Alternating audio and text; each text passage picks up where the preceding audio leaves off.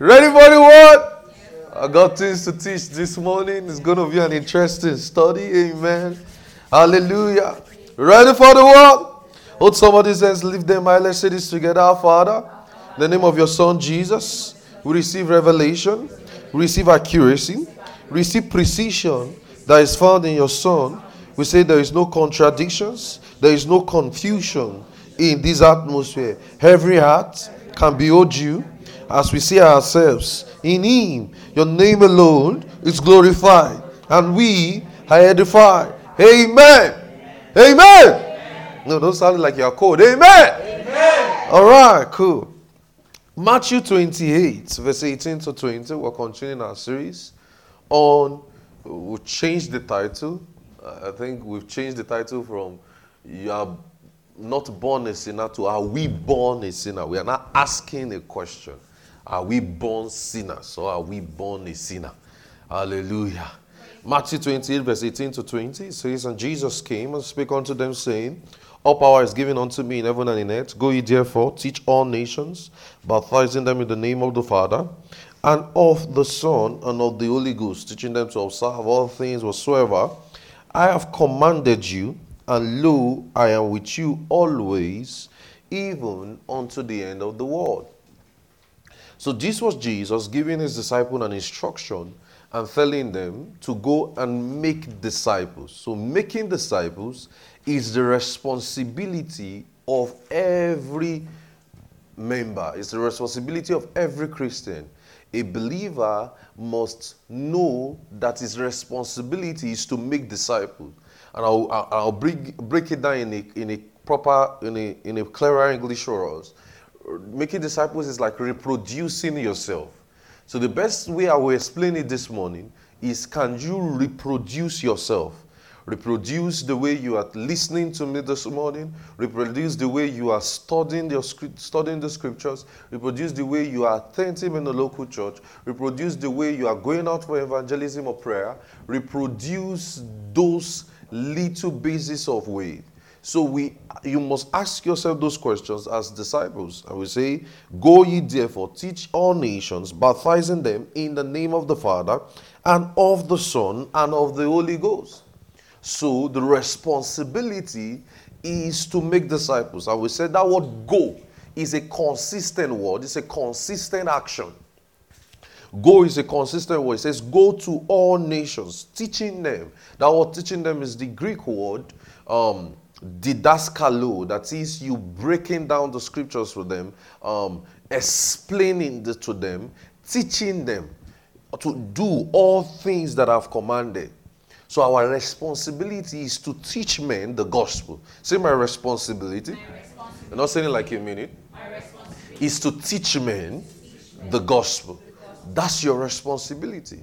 So you can't, and you can't teach men if you don't know what the gospel is about. You can't teach men if you don't know what the scriptures is about. You can't teach men if you don't understand what the Bible is talking about. And we said the best way to understand the Bible is to understand that the Bible was written as six books, and we said it's broken into Old Testament, New Testament, and we said it's a piece of literature and Every writer, about 40 authors, over a thousands, over thousands of years, wrote this book. For, for you to understand the Bible, you can't be in a hurry. And we said the Old Testament or the Bible was written in two major language, and that is the Hebrew language, that is which was used to write the Old Testament, and we said the Greek language. That's what is written to. Um, that's what was written for the New Testament. And those language was translated to English. And we said languages are constantly evolving. So a word may not exist in the language you want to translate it to. So what they do, so let me explain to you how the scripture was written. Because of the way languages is constantly evolving, the word, so and English language is one of the newest languages in the world.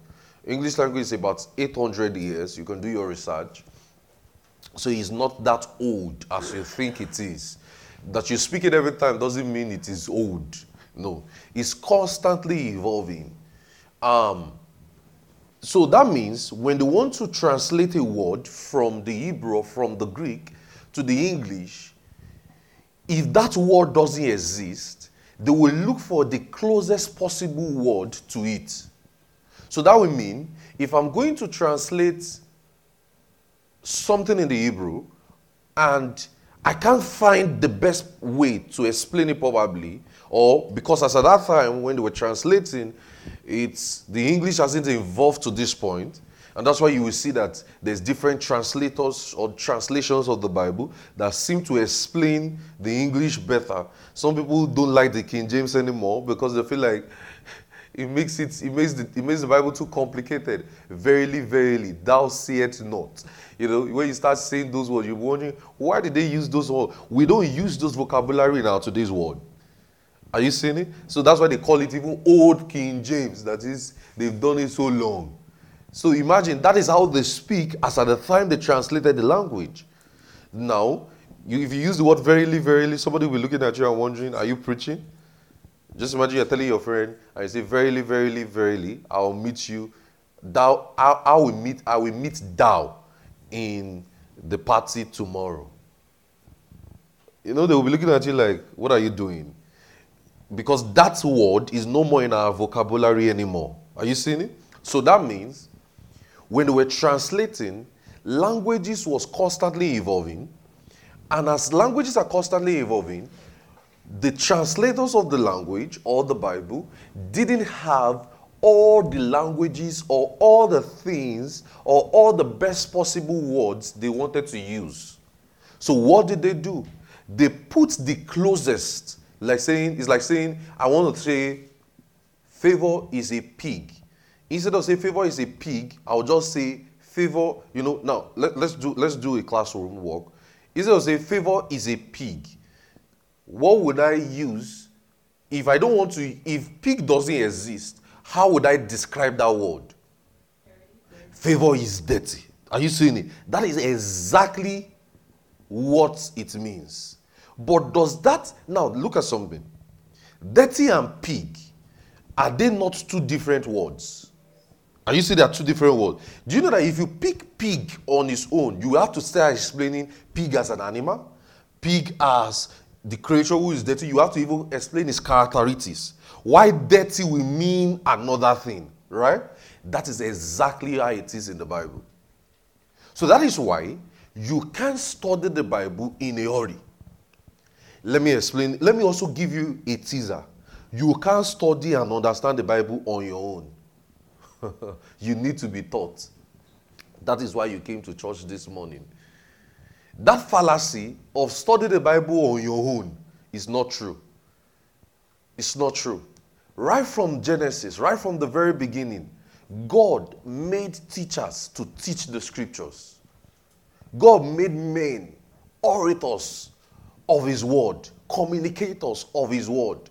You will see Moses explaining to the children of Israel the word. You will see Joshua taking on the baton, explaining it. What was the functions of the kings in the scriptures?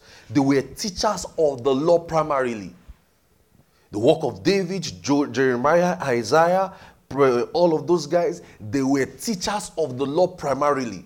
That was why when Jesus will also come, what was John the Baptist doing? John the Baptist was communicating and explaining the scriptures. What was Jesus doing? The Bible says he moved round about Jerusalem, preaching the gospel of the kingdom. He took them, he took those disciples and men of his days, 5,000 men to the wilderness, teaching them for three days. God has made men to explain his word. So that fallacy of read your Bible and read it on yourself is not true. It's not true. You're going to not okay. Let, let, so we'll be talking about context, right? We've been talking about how to study the scriptures in context, right? Now, do you know you can't understand the epistles if you are not in the local church?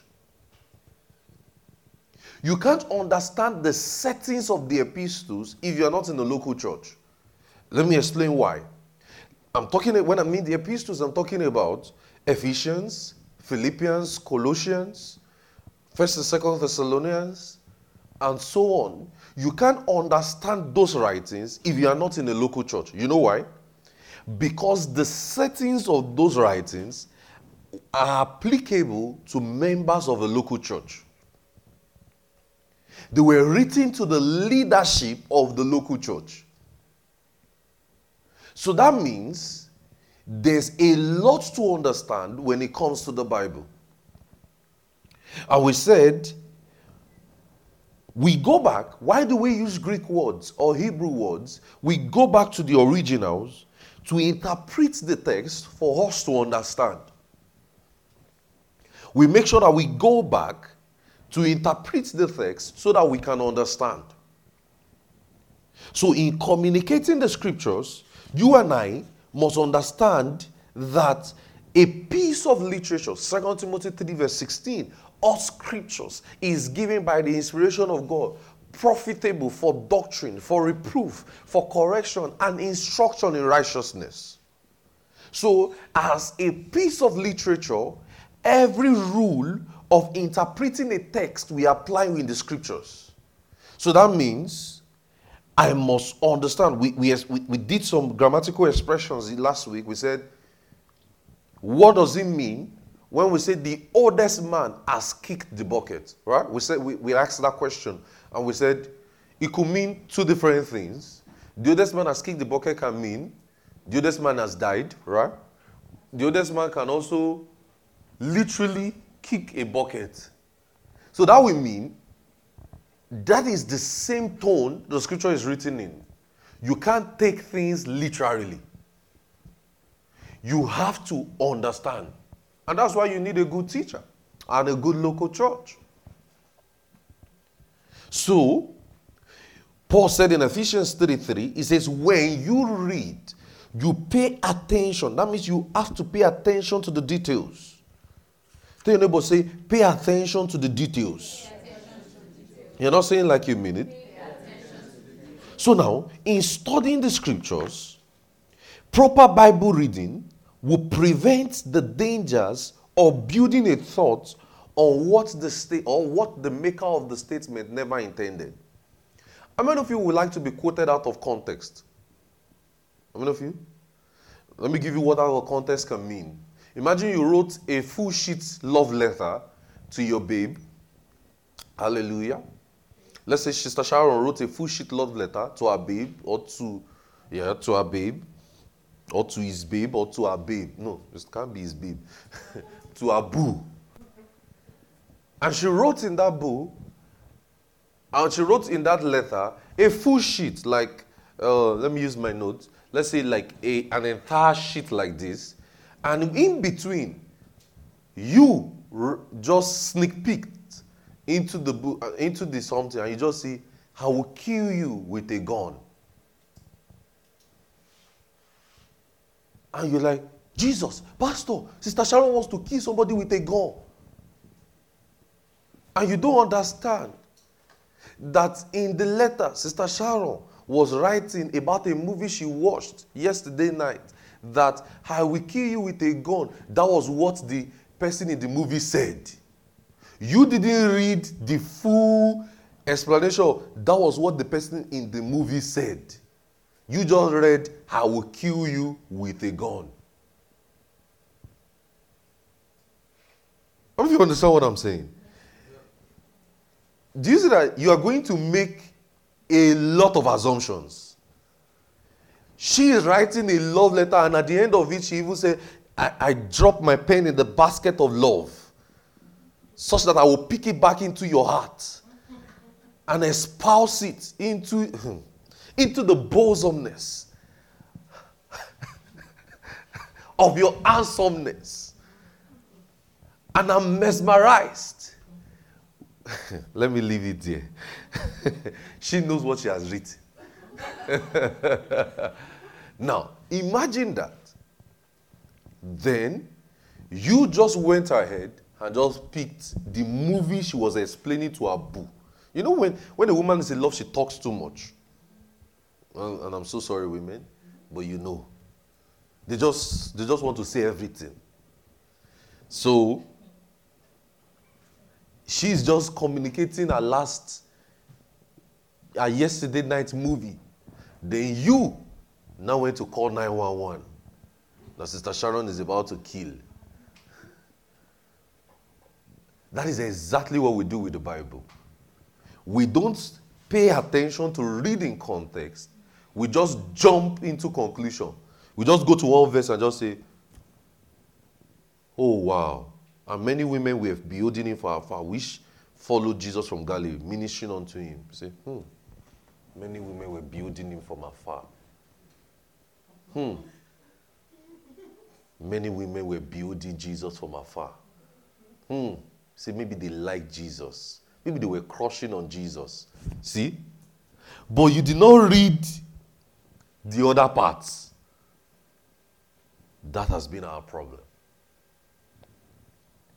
So, proper Bible reading and proper Bible teaching would explain to us what the writer really intended. So that means we will not go aside from or beyond what the author was saying.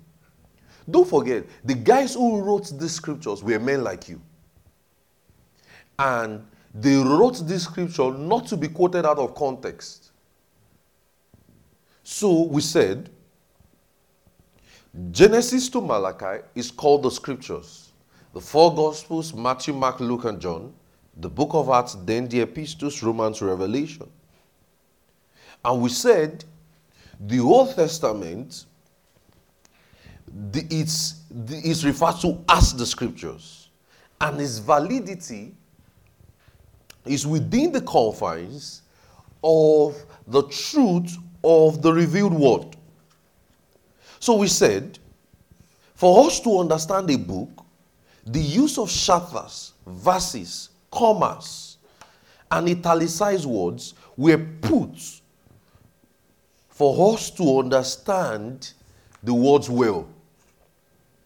In the King James Version, for instance, if you see a word in the italicized, if you see a word italicized, it simply means it was not in the originals. The writers added it. Also, I told us the use of chapters and verses has complicated a bit of things for us. Actually, it is sweeter to read the Bible in a paragraph I, sh- I gave you some examples yesterday, last week. Let's, let's do another one. Let's go to Colossians 3. Because chapters and verses are translation issues. It's the translations that put those things in the book so that we can understand it clearly, but they've done injustice to us. Look at Colossians 3. I want us to read something very well.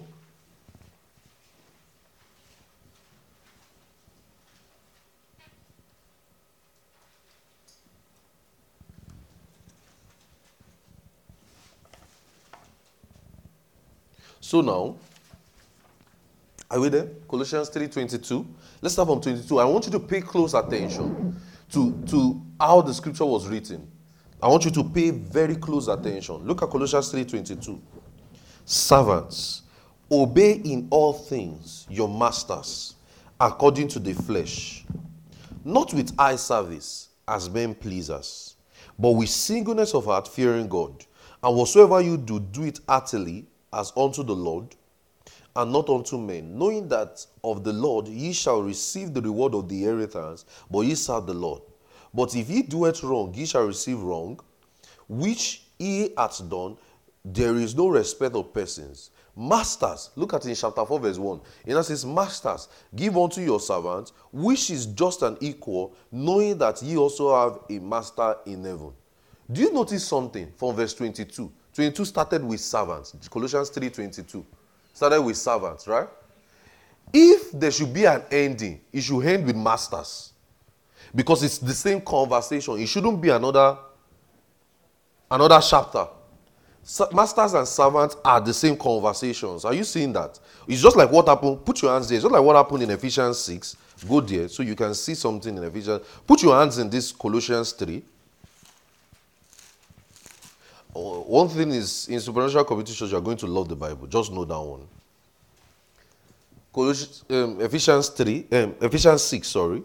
Ephesians 6. Look at something in there in Ephesians 6, in verse 1. I'll wait for you. Ephesians 6, verse 1. Everybody there? It says, Children, obey your parents in the Lord, which is right. Now look at in verse 5. It now says servants, right? Look at in verse 9. It says, And ye masters, same conversation in the same chapter. Are you seeing it? But look at in Colossians 3. Go back to that Colossians 3, verse 22. He puts servants in verse 22. Then chapter 4, verse 1, he put masters. Are you seeing that that's an error? So are you see that if you were to read properly, you will start from 22 to chapter 1 to chapter 4, verse 1. Right? Then another paragraph will now be continue in prayer. That's another context. If you get into this one, let me see your hands. Okay, thank you. That's another context. Continue in prayer. Then they now started talking about another thing entirely. So that means chapters and verses in translations were to show changes of conversation within the book. But however, it is not the case. They didn't get everything 100%. What they intended, what the translators of the Bible intended with chapters and verses, was to show a change of conversation, a new kind of things, but it's not the case in almost in many parts of the scriptures is not the case. You know, I've even showed you, I used to show you Genesis. Let's go to Genesis 1 again. We are still coming back to Genesis 1. But let's go to Genesis 1. Let's look at the creation issues. Genesis 1.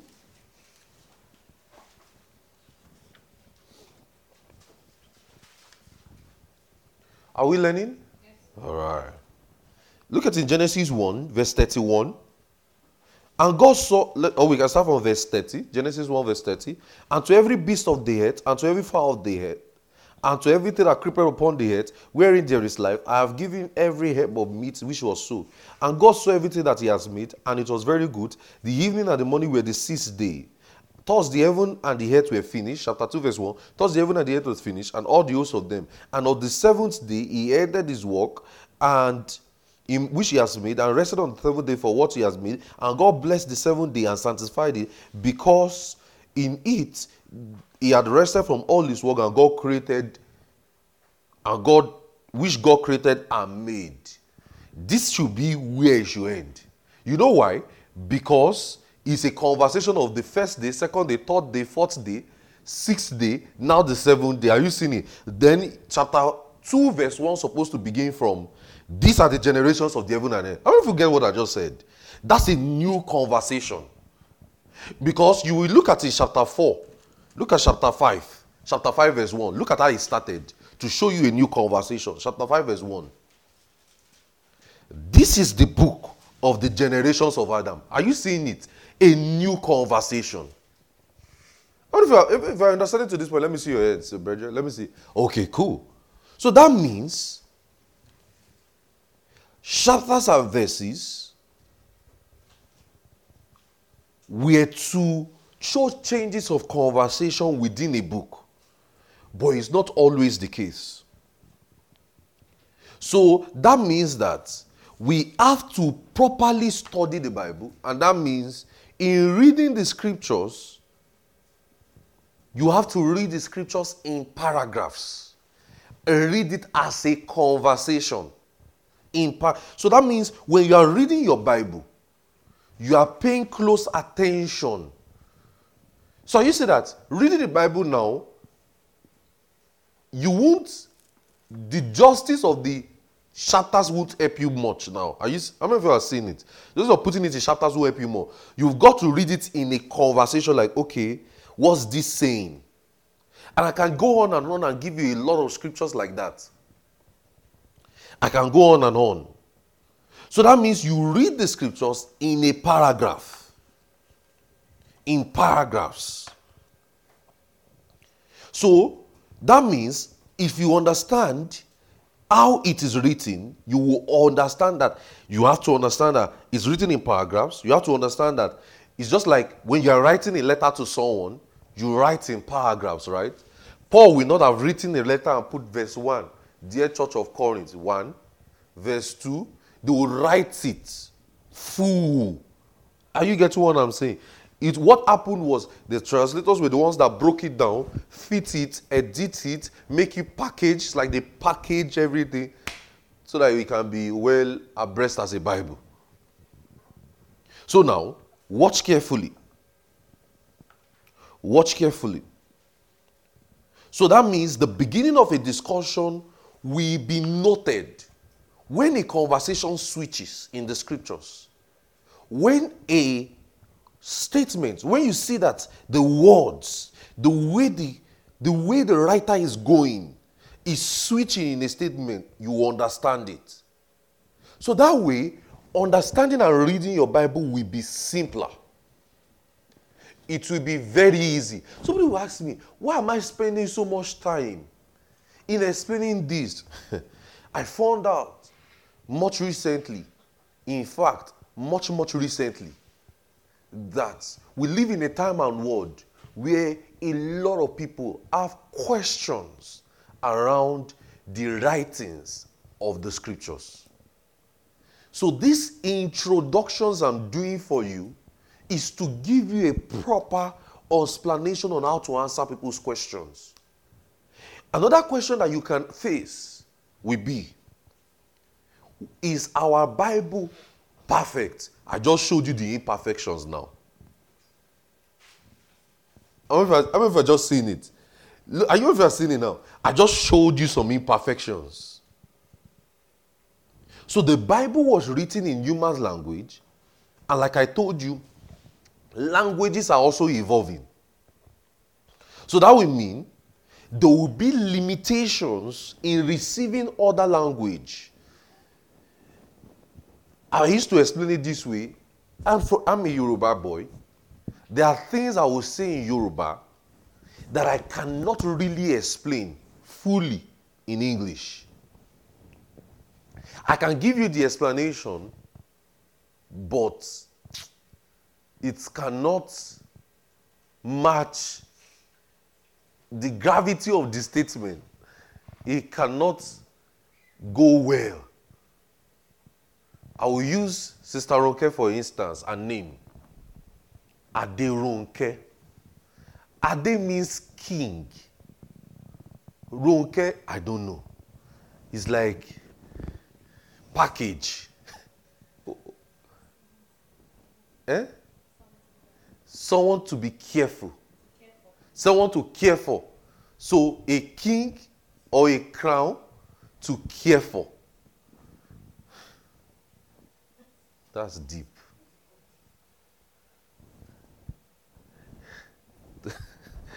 let's let's keep that one. Let's keep that name. Uh, let me see another name I can use. Um, let's use in your day. In your day means bead. In you means beads. You know what they call beads? Or beads. And Ade means crown or king. So now watch oh, what what a literal interpretation. The bead on the head of a crown. In you, Ade. What a name. Too cultural a name. It just means beads around the crown. And you see, the thing does not, there's still no, the, the meaning is the meaning of the name is so is so vast. I think it's a literal Europe. I think it's the Oni of Ife that might be able to really explain that name. to tell you how deep it is. So now look at something now. If I was to translate that kind of thing to English, do you know I will not get the gravity of that statement? Don't know if you understand what I just said. I don't even know that I will not be able to get the possible best explanation that the writer was really talking about. That's the problem with Bible study. So, when the writers wrote in Hebrew and Greek, and don't forget we said Jesus spoke Aramaic too. So Aramaic was taken. Now watch carefully. That will mean that there will be some words that the translators would not be able to get properly. That's why we now go back to the Greek words. Now, I'll give you some example. The word rich or riches in the scriptures. In Matthew 27, verse 57, let me give you, let's, let's do a quick study. Matthew 27, verse 57. Someone say, Pastor, is this born a sinner? I thought we were doing born a sinner. Why are we going through this route?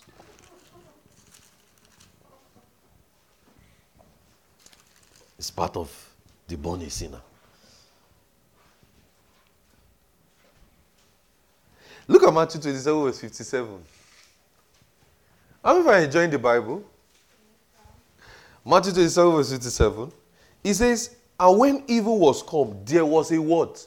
A what? A rich, a rich what? A rich man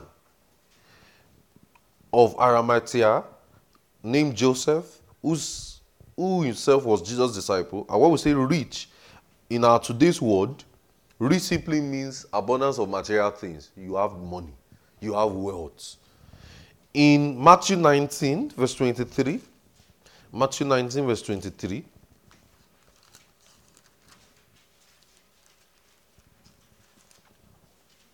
Matthew 19, verse 23. Then said Jesus unto his disciples, Verily I say unto you, that a rich man shall hardly enter into the kingdom. So can we say, are you seeing, wait, now, wait, before, before, before we even get there, do you see the danger of taking things out of context now? You know, if you don't read everything, you just gonna say, no rich man can enter heaven. I don't know if you just understood what will just happen in this Bible text that we just read. If we were not understanding context now, if you literally picked this Matthew 19, verse 28 now, you say, Jesus said unto his disciples, Verily, verily, that a rich man shall hardly enter into his house. So that will mean once you are wealthy like this, no evil. are you see the danger of taking things out of context? So that would mean that Jesus wants us to be poor and be in debt. Since if you are rich, you can't enter the kingdom. So, but you see that if you but if you read the entire conversation, if you read it, you will get what he's saying. I don't even know what I'm. I don't even just understand what I'm just what I just explained. Ah, cool. So now we say the rich, right? Now let's go to Ephesians one. Let's see another thing. Look at another thing the Bible call rich.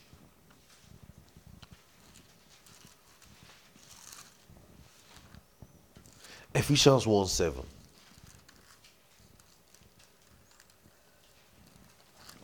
Ephesians 1 7. I'll wait for you.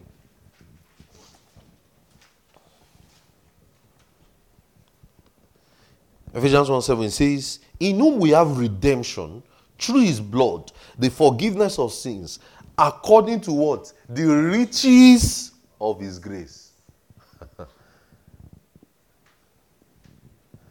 We have seen rich man. We have seen riches. So does that riches of his grace means money of his grace or wealth of his grace or abundance or wealth of his grace?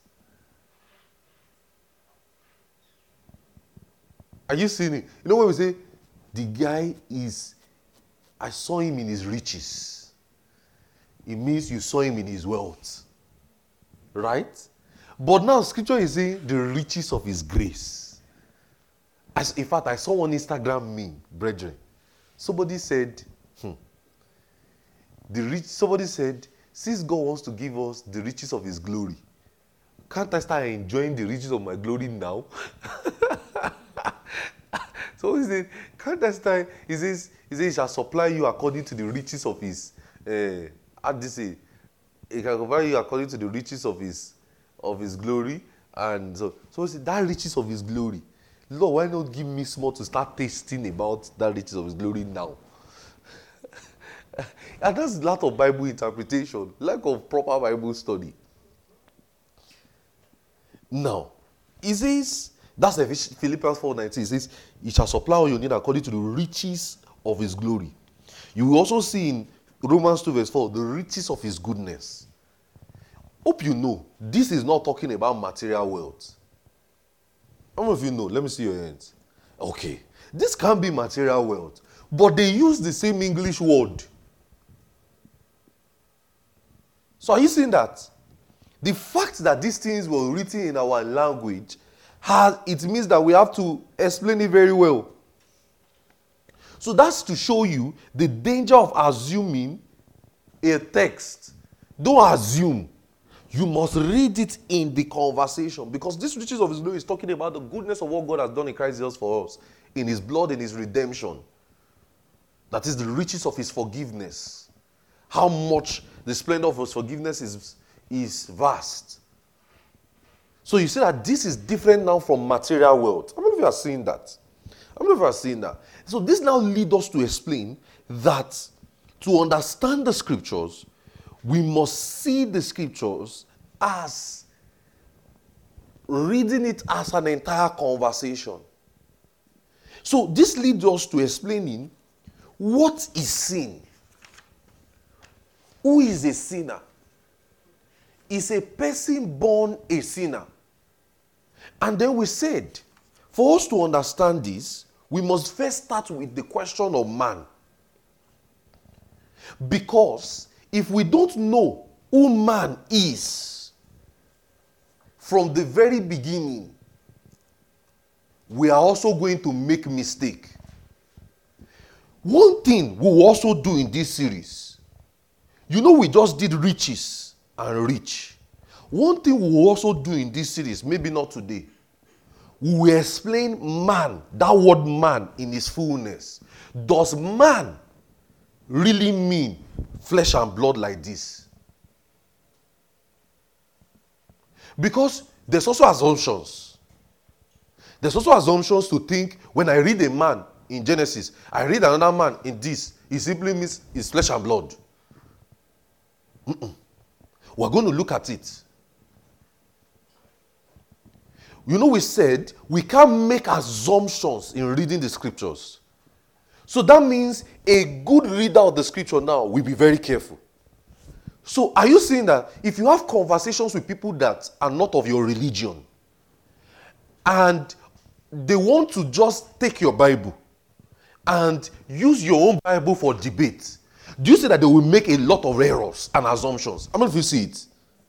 They will make it. So, when you are having conversations with people with other religions, make them understand these basic principles first. There's a way to study the Bible, there's a way to read the Bible.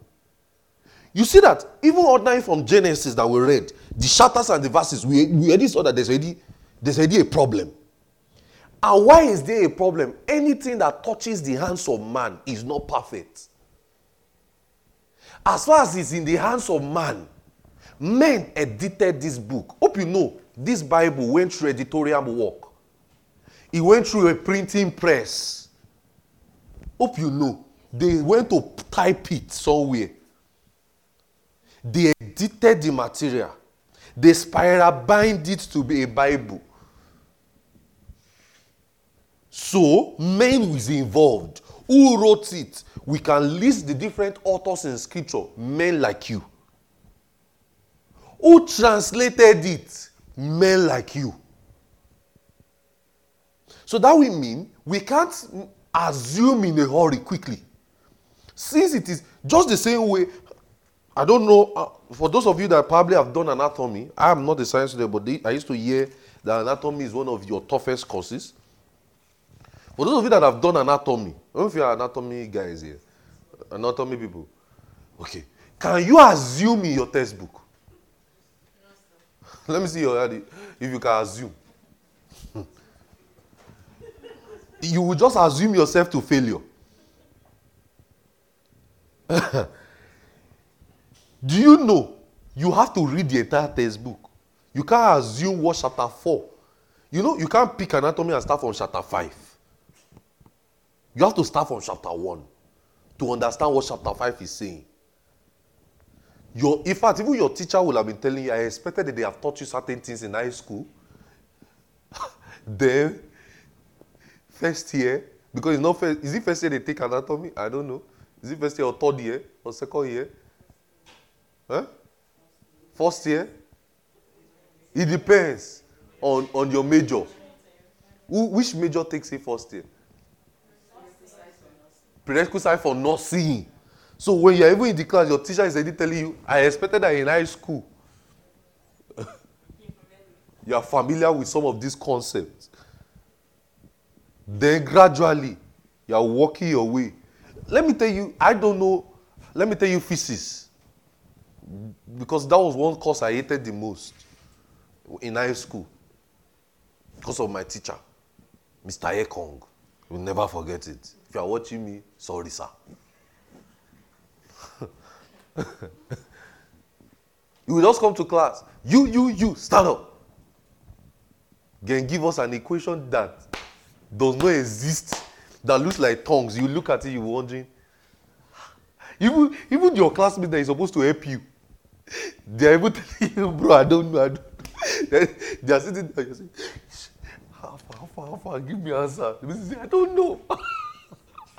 Everybody say, I don't know. And there's always one equation V is equal to something, raised to power something. There's a find the find the find the velocity. What's my business with velocity?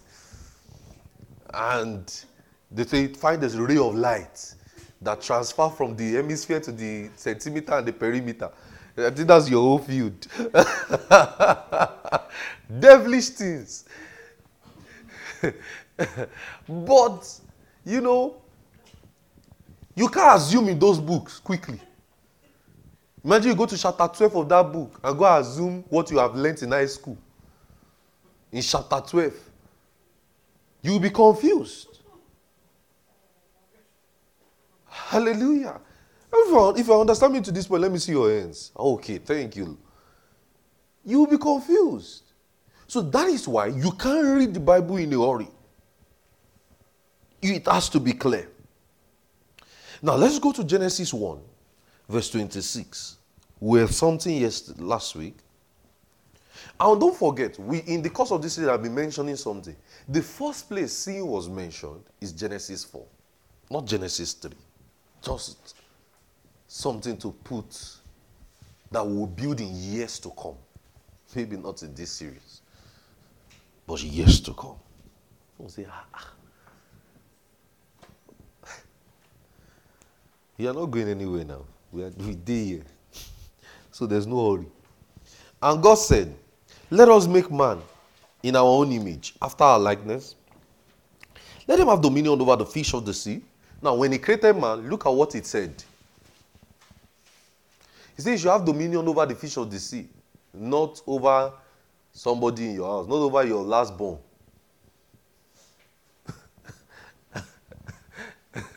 it's over the fish of the sea. So that means you go to the river. So if you want to take it literally, go to the river and stand beside a fishing pond and say, Wow, you don't have dominion over you.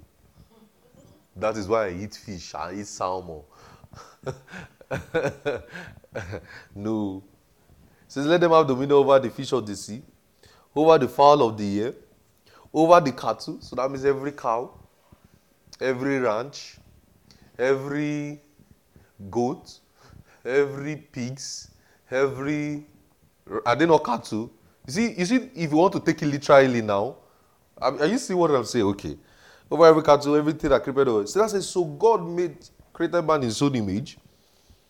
So you see, you see the dangers of taking text literally. These things will be explained much later, not not in this series. That the things you have in dominion over, the fish of the sea, the uh, things are supernatural things. He says, God created man in his own image. In the image of God created he him, male and female created he them. And God blessed them.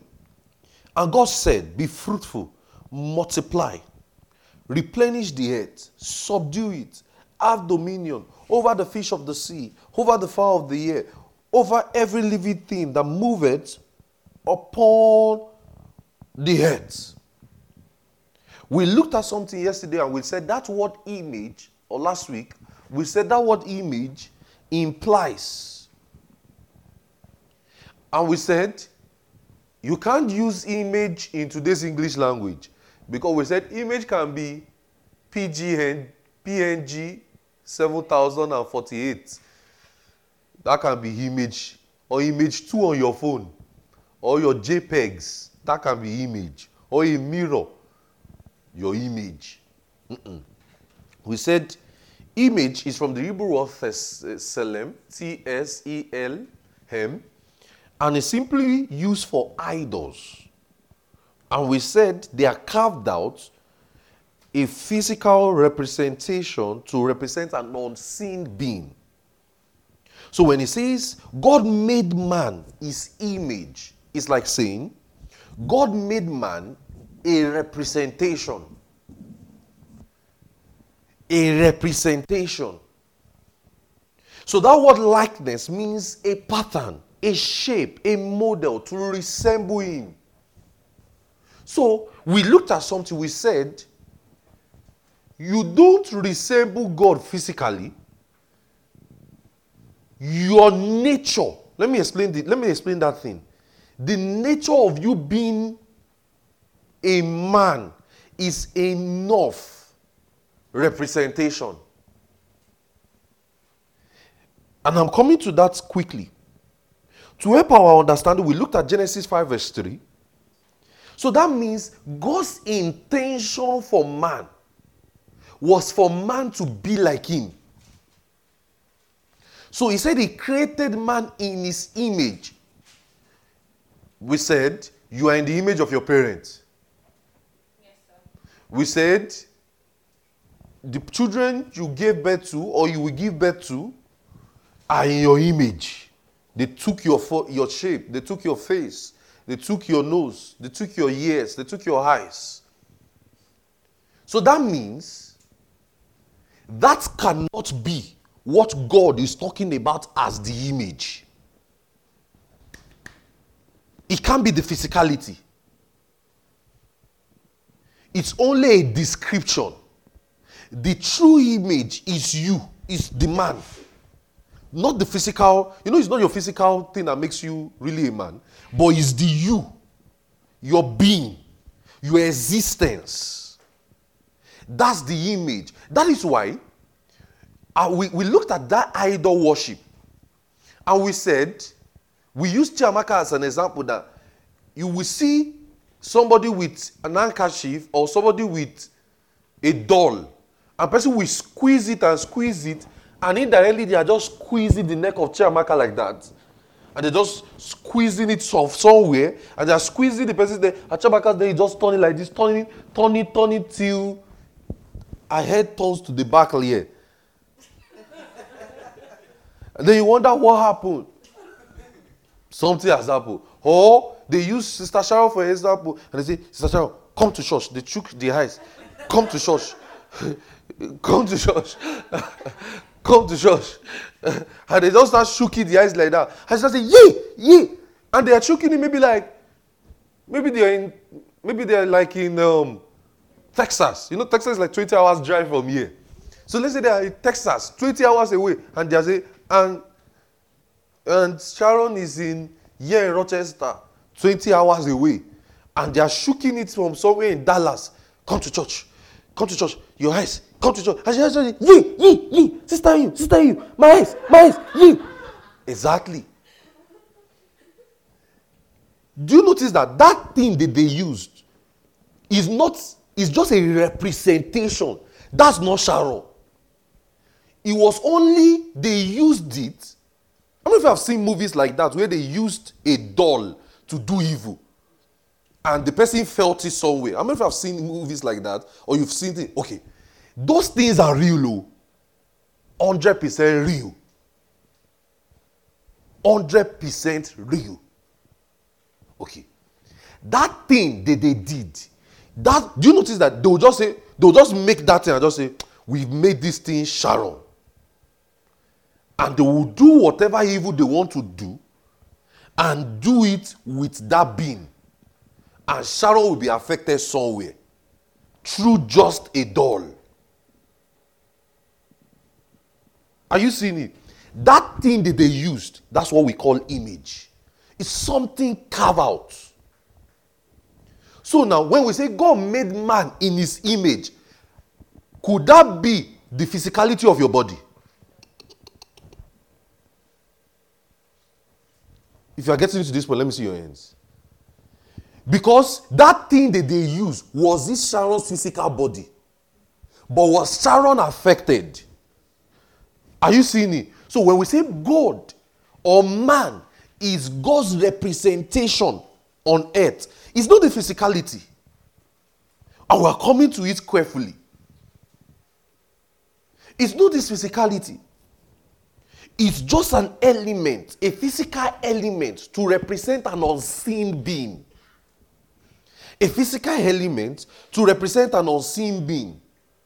So that means man in the image and likeness of God means God created a physical, we say God created a physical element, element to represent an unseen deity too.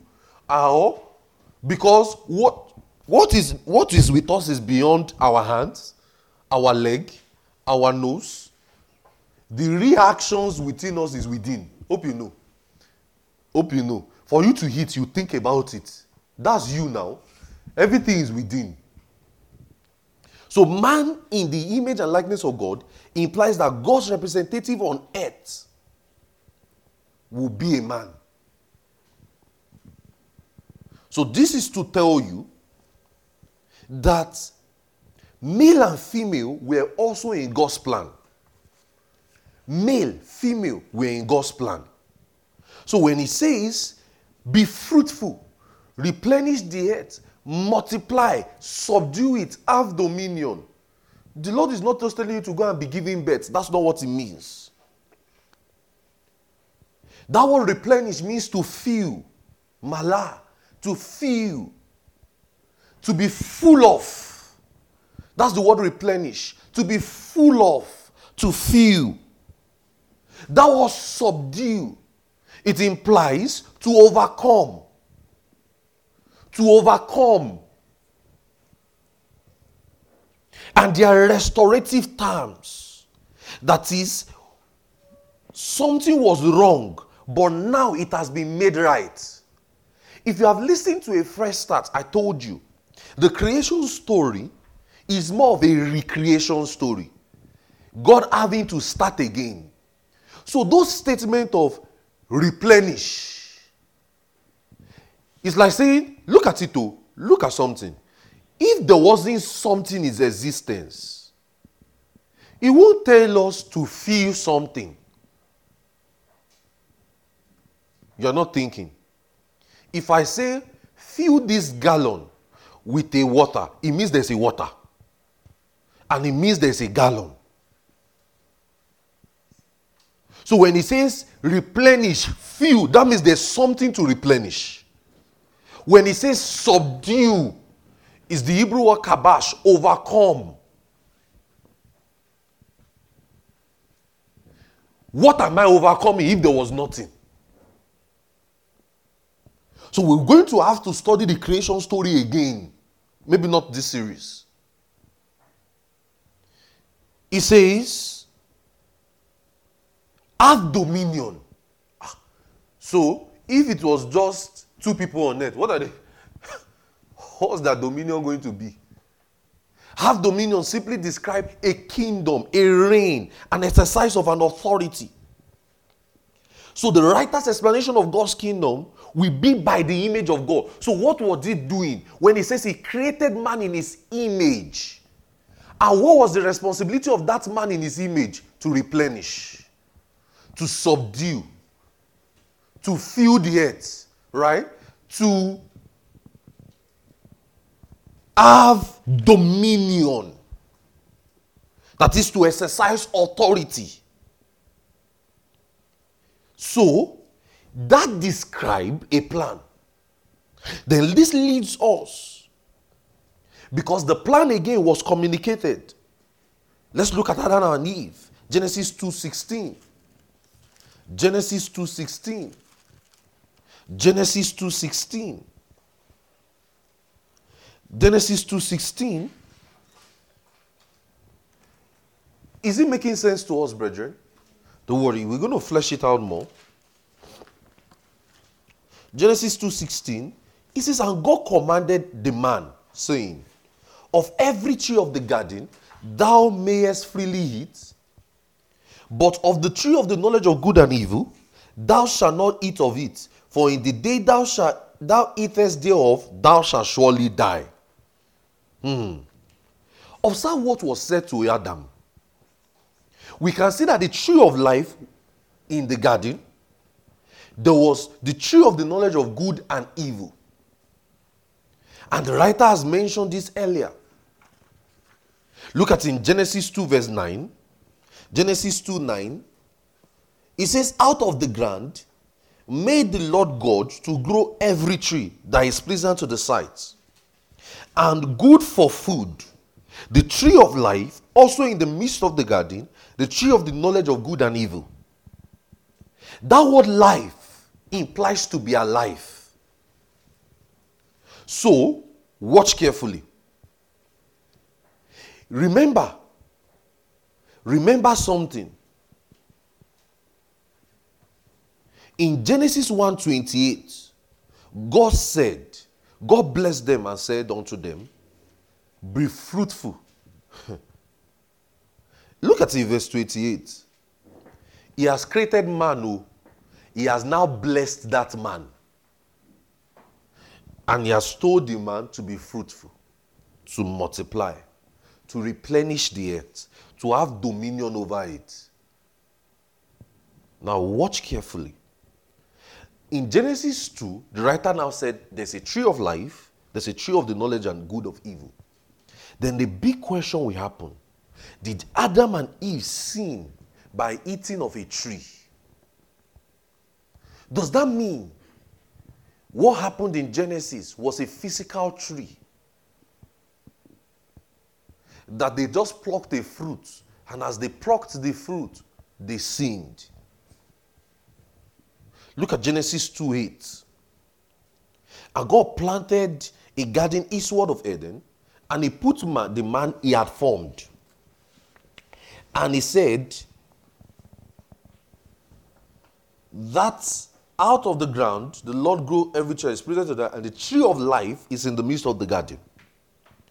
So the writer began to describe life, good and evil, as trees. Let's look at the book of Proverbs. Follow me carefully because the book of Proverbs used a lot of descriptions to explain things for us. Look at Proverbs 3:18.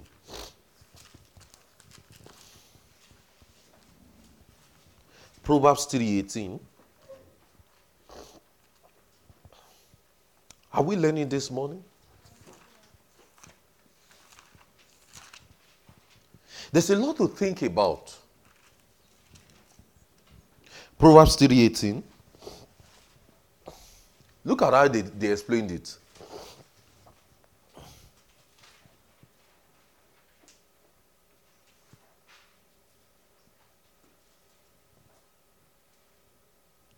Look at something in verse 18. Are we there? He says, She is a tree of life. Oh, really? So that means your baby is a tree of life. Genesis account. He says, She is a tree of life to them that lay hold upon her. Happy is everyone that retaineth her. you don't get it. Then look at it, verse 13. Happy is that man that findeth wisdom, and the man that getteth understanding. But if you read in that verse 18, tree of life is to them that hold upon her, and happy is everyone that retain her. Can we say that tree of life is figuratively used for wisdom? Because in verse 19 it says, The Lord by wisdom has founded the earth and understanding, and he has established the heavens. How many of you have seen it? All right, look at it in Proverbs 11, verse 30. Proverbs 11 30. Proverbs 11:30.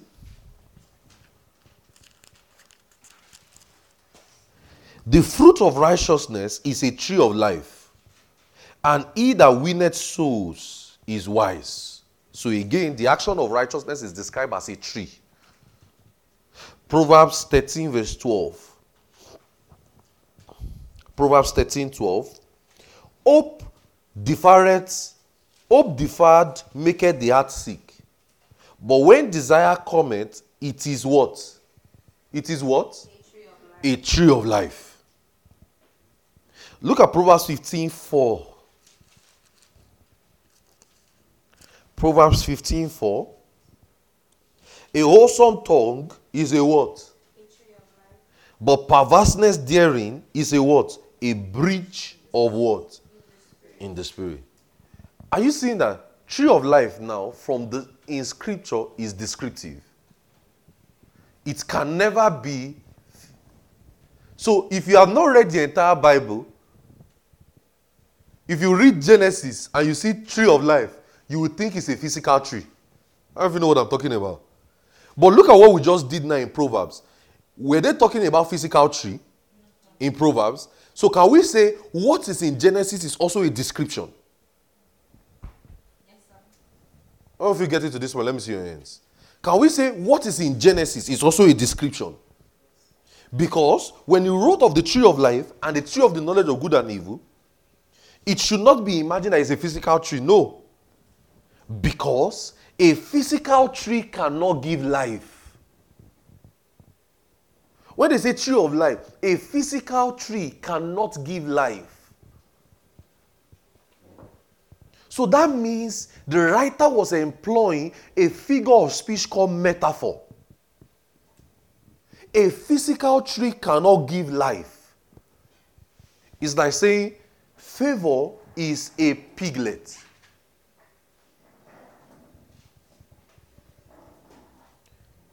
You know, that statement is not true because a human being cannot be a piglet. But favor can share the characteristics of a pig, of a piglet, playing in the mud, being very dirty, stingy, he cannot cut,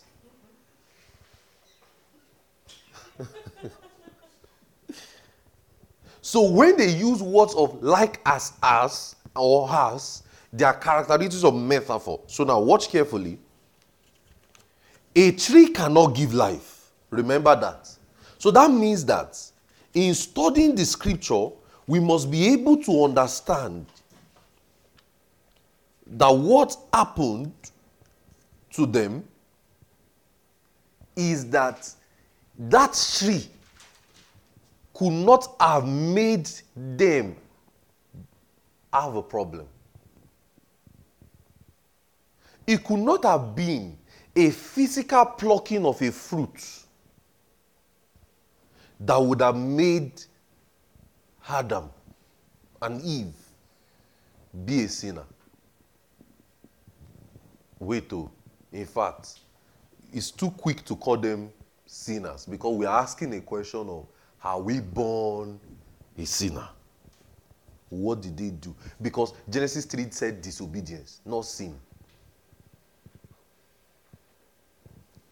So, tree is figurative.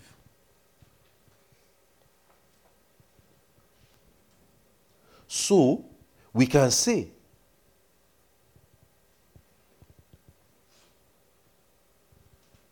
if Adam and Eve did the right thing, we are going to classify right thing as tree of life because a tree cannot give life, but is symbol of life. Can we say that? We now see the tree of the knowledge of good and evil. A tree cannot provide that, but we can say that's another choice that we make. So that means there is life and there is good and evil. A tree that provides good and evil. Watch, watch, watch. This is something you must calm down to hear. Let me explain it again. There is tree of life. there is tree of the knowledge. Hear me. The knowledge of good and evil. Which one did Adam and Eve take? The knowledge of what? Good and evil. They didn't take the one that has life. Because, watch oh? you, we said it is not a physical tree, so that means it's a decision. It's a, we can say it's a choice. So that means if they did the right thing, in our next teaching, we're going to look at what did Adam and Eve do? Not today. Not today. So you can't miss service. You you you have to keep enjoying. It's the seasonal movie. Say series. Take a dose. So I will leave you in suspense so that I'll continue. You know that's how they do it in those series movies. They will eh, those episodes, is it series movie? Eh, what they call it? In, like money is they will hand it in a place that you will have to click the next one. That's how I want to end this today. So that when you click on SoundCloud, you just the next chapter four immediately. so next chapter, I'll be next session or next episode, we'll look at what did Adam and Eve do really. You miss, you miss evil. It's your own. now watch. And I want you to think. I want to leave you to think this morning. That means if Adam and Eve look at something, no. Remember we said, ha, I, I, I trust God that you understand this this morning in Jesus' name. Amen. Pay attention. If you have been sleeping before, sleep. Just continue sleeping. But if you have been paying attention, pay more now. That means we said the tree is not a physical tree, right? It's a description, right? So that means Adam and Eve was presented with a choice. They did not choose life. They chose something. And what was the something they chose? They chose a knowledge of good and evil. Watch me. Oh. We are going to look at what they did later that made the choice happen and everything they did. But I'm giving you I'm giving you like a fast load or a fast thinking. What was those trees called? You know, we looked at Proverbs and we said they are descriptive terms. They are not physical trees. Right? It's, it, in fact, it can't be physical. If it is they, if they hurt anything physical, they can easily go to the toilet. And it's gone, and there are no more sinners. They drink water and wash it off. That can be what will make them a sinner. Or that can be what will make them disobey. But hear this well.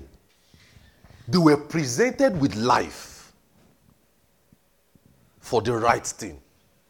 And the wrong thing was a knowledge, a knowledge of good and evil. A knowledge of good and evil. So that means, and what did they choose? They wanted to know good and evil. Another question we'll ask, not in this series, as we progress in our Bible study, is what is good and evil that they wanted to know. But not in this series. Because before they can be said to have sinned, they have to have made a choice. Before we could have considered them a sinner, it has to be a choice. Do you know sin is not when you are carrying the action, it's when you have decided to do it. Hope you know. Or who, okay, don't worry, you don't know it, we'll study it. So, what choice did they make? They wanted to know good and evil. And that was not the best choice. As we progress, play for me as I close. As we progress in our Bible study and in our series, we'll approach more light into the Genesis issues. And we'll say, what did Adam and Eve do? Kind of choice did they make that got them a sinner? Such that the serpent came to them and said, You will not surely die. He told them the truth. He said, You will just be like the gods, knowing good and evil. Wow. And God now said again in Genesis 3. Look at it. Look at it. Go over to that Genesis 3. God said again in Genesis 3, verse 22. And the Lord God said, Look at it. Behold, the man is become what? As one of us. To what? Know good and evil. Lest he put his foot his hand and also take also of the tree of life that he might live forever. God also now said it that man has become like one of us to no good and evil. That good and evil doesn't seem to be the right choice.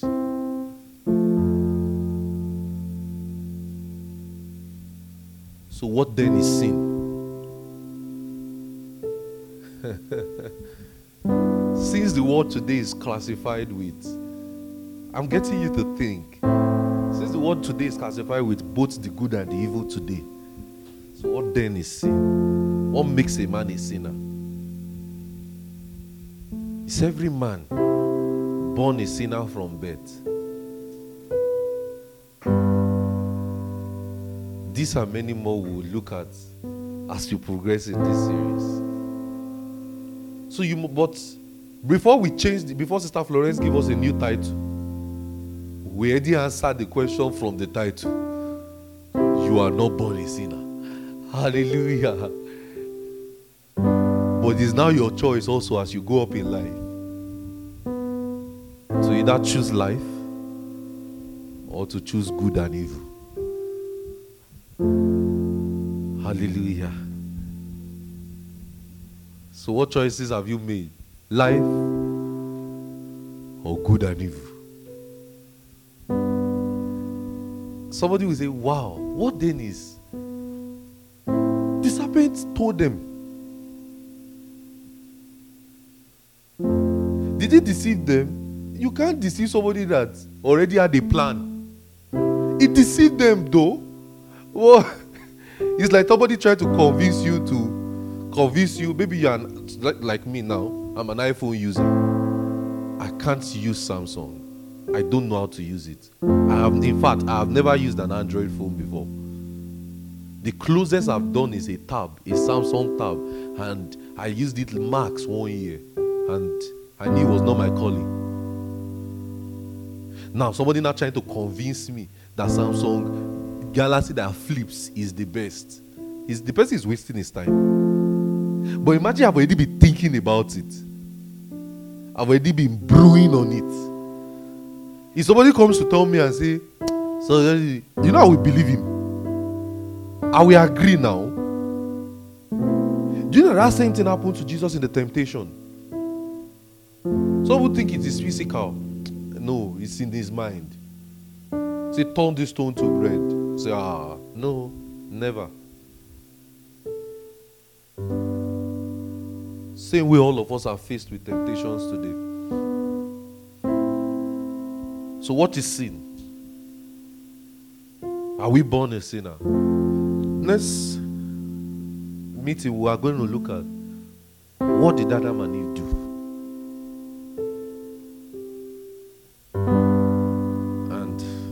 Clarify things for us. Hallelujah. Are we blessed? Let's lift our hands and let's just thank the Lord. Let's be on our feet, thank Him this morning.